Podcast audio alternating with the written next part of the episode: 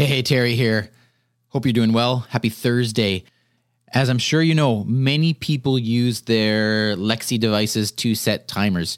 And have you ever had this happen? You set a timer and you realize, oh, it was the wrong time, or you realize you needed more time, and then you think, oh no, okay, so now I have to cancel that timer and then set a new timer. Well, there's an easier way of doing that, and it's just by saying add or subtract time. So, for example, let's say you set a timer uh, for your pasta and you say set a timer for seven minutes and you realize no actually i want it to be nine minutes.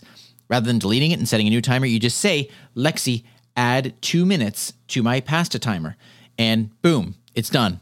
You can also do the opposite. You can say lexi subtract two minutes from my pasta timer. But then your pasta is going to be well maybe you like your pasta underdone. In any case you get the idea. You can add and subtract time from your timers and hopefully that's a little tip that will keep things a little bit easier for you to manage your timers. All right? Hope you're doing well. Talk to you again tomorrow